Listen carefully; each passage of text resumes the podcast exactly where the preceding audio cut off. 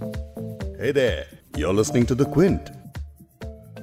Technology की दुनिया में बेहद चौंकाने वाली एक बात हो रही है। वो ये है कि चीन अपनी ही प्राइवेट सेक्टर की उन इंटरनेट कंपनियों को बर्बाद करने पर खत्म करने पर एक के बाद एक आदेश दे रहा है जिसको कहते हैं रेगुलेटरी क्रैकडाउन उसके तहत उसने ऑनलाइन एजुकेशन की कंपनियों को यह कहा है कि आप प्रॉफिट के लिए कंपनी नहीं चला सकते। आईपीओ नहीं ला सकते और विदेशी पूंजी तो बिल्कुल नहीं उठा सकते। ज़्यादातर कंपनियाँ जिन पर हमला हो रहा है इस वक्त चीन में वो सब अमेरिका में हांगकांग में शंघाई में लिस्टेड हैं लेकिन ये वो कंपनियाँ हैं जो कंज्यूमर इंटरनेट स्पेस में ऑपरेट करती हैं। नमस्कार मैं हूँ संजय पोगलिया आपको एक बड़ी हेडलाइन याद होगी जो पिछले साल नवंबर दिसंबर में बनी थी कि जैक मा अचानक गायब हो गए।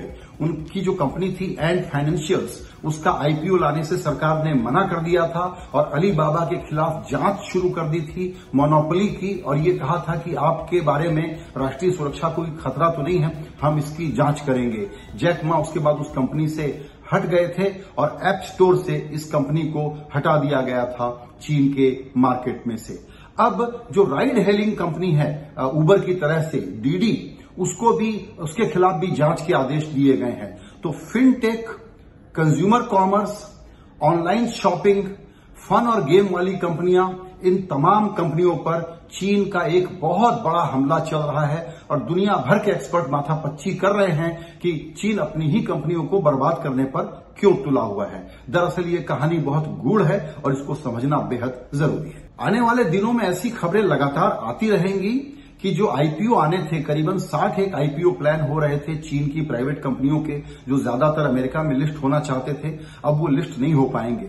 जितनी कंपनियाँ अमेरिका के बाज़ार में हैं, उनकी वैल्यू लगातार गिर रही है। और जिस ऑनलाइन एजुकेशन को 100 बिलियन डॉलर का बाज़ार माना जा रहा था चीन में, अब उसकी वैल्यूएशन लोग 25 बिलियन डॉलर पर कर रहे हैं। दो ट्रिलियन डॉलर की रकम वैल्यूएशन के तौर पर मानी जा रही है, जो अमेरिका में इसका वैल्यूएशन है। चीन से जुड़ी हुई कंपनियाँ, जिसमें विदेशी निवेश है, इस वक्त वो क्वेश्चन मार्क में खड़ी हुई हैं। इन कंपनियों का भविष्य क्या होगा, किसी को नहीं पता है। अमेरिका का जो व्यू है, वो शायद ये बनता है कि ये इंसुलर होना चाह रहे हैं इनवर्ड लुकिंग होना चाह रहे हैं। ये चाहते हैं कि अमेरिका का विदेशी निवेश वहाँ न जाए, उससे उनको थोड़ा डर लगता होगा। ये फ्री मार्केट इकोनॉमी के सिद्धांत के खिलाफ है, लेकिन ये सब शायद सिंप्लीफाइड परिभाषा होगी सिंप्लीफाइड एनालिसिस होगा, जो इस वक्त चीन करने पर लगा हुआ है। अब थोड़ा भारत के संदर्भ में देख लीजिए। यहाँ भी जिन कंज्यूमर इंटरनेट कंपनियों को लेकर के हम बहुत खुश हो रहे हैं एक्साइटेड हो रहे हैं फ़ूड डिलीवरी कंपनी के आईपीओ के आने से या किसी पेमेंट कंपनी पेमेंट कंपनी का जो आईपीओ आने वाला है उसके बारे में या ऑनलाइन एजुकेशन के बारे में दुनिया की एक सबसे बड़ी कंपनी भारत से निकल करके आ रही है तो ध्यान देने की बात यह है कि ये सब कॉपी कैट कंपनियाँ हैं।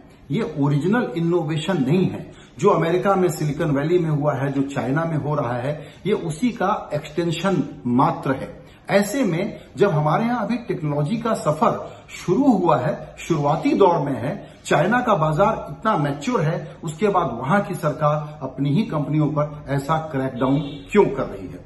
ध्यान दीजिएगा कि वो किस पर क्रैकडाउन नहीं कर रही है। जिसका संबंध मिलिट्री पावर से है सीरियस हार्डवेयर से है सेमी कंडक्टर और चिप्स की इंडस्ट्री से है टेलीकॉम से है, जिसको सीरियस टेक्नोलॉजी सेक्टर कहा जाए, उसमें वो कोई हाथ नहीं डाल रहे यानी जेड ई पर अटैक नहीं है ह्यूआवे पर अटैक नहीं है, और ऐसी सेमीकंडक्टर की दर्जनों कंपनियाँ हैं जिस पर कोई अटैक इस वक्त चीन नहीं कर रहा है। वो पीछे पड़ा है तो उन कंपनियों पर, जहाँ shopping, fun, game e commerce और गेमिंग वगैरह का सेक्टर आता है। चीन ने शायद ये हिसाब लगाया है कि ये एक प्रकार का डिस्ट्रैक्शन है। ये कुछ कंपनियों के लिए प्रॉफिट और वेल्थ क्रिएशन कर रहा है, ये देश की रियल इकोनॉमी को बढ़ाने के लिए कोई वैल्यू एडिशन नहीं कर रहा है। अब ये चौंकाने वाला थॉट है कि चीन, जिसका अपना एक प्रकार से टेक्नोलॉजी प्रोग्रेस और लीडरशिप स्टेब्लिश हो गई है, वो इन्हीं अपनी ही बनाई हुई कंपनियों को बर्बाद क्यों कर रहा है? और इसका जवाब फिर इसी बात में मिलता है कि शी जिनपिंग इस वक्त जो पॉलिसी परस्यू कर रहे हैं, उसमें सारा focus geo power military power और आर्थिक ताकत को बढ़ाने पर है। उनको लगता है कि पश्चिमी देशों से, खास करके सिलिकॉन वैली से निकली हुई ये जो कंपनियाँ fun, game, shopping e commerce वाली हैं, इससे कोई फ़ायदा नहीं है। एजुकेशन में खास समस्या वहाँ पर यह है कि देश पूरा सामाजिक अवसाद में फंसा हुआ है। सिंगल चाइल्ड पॉलिसी के कारण सारा फोकस यह है कि बच्चे को बस किसी तरीके से पढ़ा दो तो वो कोई बहुत प्रोडक्टिव इस्तेमाल कम हो रहा है और वो ऊपर की सुपरफिशियल चीज़ों पर लगा हुआ है और लोग कर्जा ले करके इस पढ़ाई को करने की कोशिश कर रहे हैं। इसीलिए कह दिया गया है कि एजुकेशन की कंपनियाँ प्रॉफिट नहीं बना सकती। ये बहुत ही गंभीर सोच विचार के बाद हुआ होगा। हम लोग अमेरिका के बरक्स, डेमोक्रेसी के कारण और चाइना की तानाशाही के कारण अगर ओवर सिंप्लीफाइड एनालिसिस करेंगे तो गलत नतीजों पर पहुँचेंगे। ये भी ध्यान देने की बात है कि कुछ वक्त पहले अमेरिका कह रहा था कि हम चीनी कंपनियों को बंद कर देंगे, क्योंकि वो साइबर सुरक्षा के लिए थोड़ी सी रिस्की कंपनियाँ हैं। टिकटॉक वगैरह पर बैन लगाने की शुरू में बात भी हुई थी, फिर वो बैन हट गया था। भारत ने भी उसको फॉलो किया था। लेकिन अमेरिका का फोकस जो है वो इलेक्ट्रॉनिक्स के कंज्यूमर साइड पे ज़्यादा रहा है सॉफ्ट सेक्टर पे ज़्यादा रहा है। इसीलिए वहाँ सोशल मीडिया कंपनी के तौर पर फेसबुक या दूसरी कंपनियाँ या अमेजन शॉपिंग के लिए डोमिनेट करती हैं। इनके ऊपर, कंपनियों के ऊपर अमेरिका की बंदिश आई है यूरोपियन यूनियन में भी आई है, लेकिन उन्होंने सेक्टर को बर्बाद नहीं किया है। चीन पूरे सेक्टर का सफाया करना चाहता है तो शायद उसका एक इसके पीछे सीरियस लॉन्ग टर्म स्ट्रेटेजिक सरोकार है। और वो सरोकार यही है कि ये एक प्रकार का डिस्ट्रैक्शन है। ये भारत के चीन के संदर्भ में देखें तो सामाजिक अवसाद को बढ़ाएगा, ये हमारे लोगों को प्रोडक्टिव काम में नहीं लगाएगा, और इस फोर्स को रिडायरेक्ट करना ज़रूरी है कि जो स्मार्ट बच्चे हैं, वो सीरियस आर में काम करें।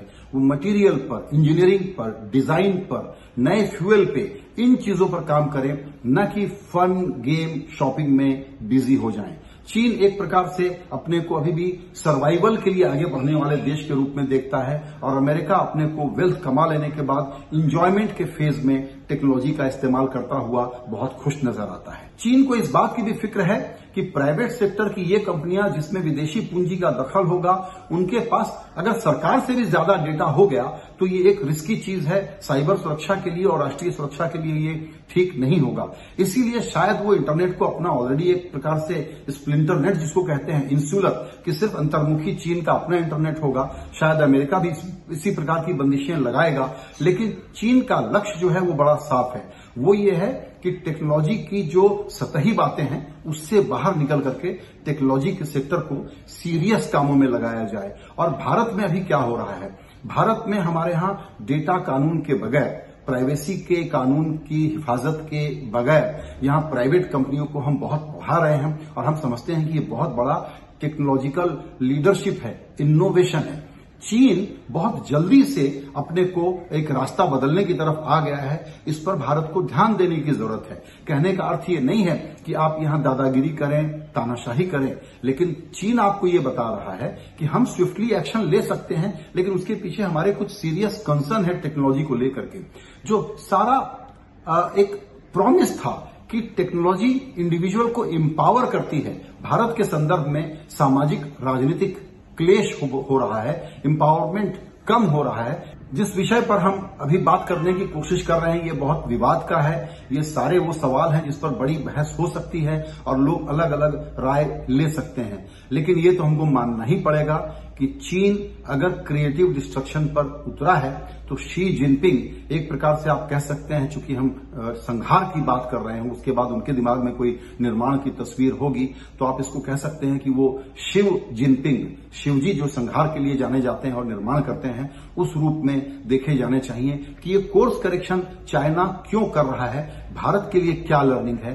भारत अपने लिए राष्ट्रीय सुरक्षा के हित में एक नया कानून कैसे तेज़ी से बनाए, एक महफूज और एम्पावरमेंट वाला इंटरनेट कैसे क्रिएट करे, और जो डिस्ट्रैक्शन जिसको चाइना समझता है फन, शॉपिंग, गेमिंग और मुनाफे के लिए पढ़ाई वाला मॉडल इसको वो क्यों नकारने पर लगा हुआ है? बहुत ही प्रोवोकेटिव चीज़ें हो रही हैं और इस पर एक राष्ट्रीय नीति बनाने के लिए सोच विचार बहुत ज़रूरी है। ये बहुत बड़ा डेवलपमेंट है।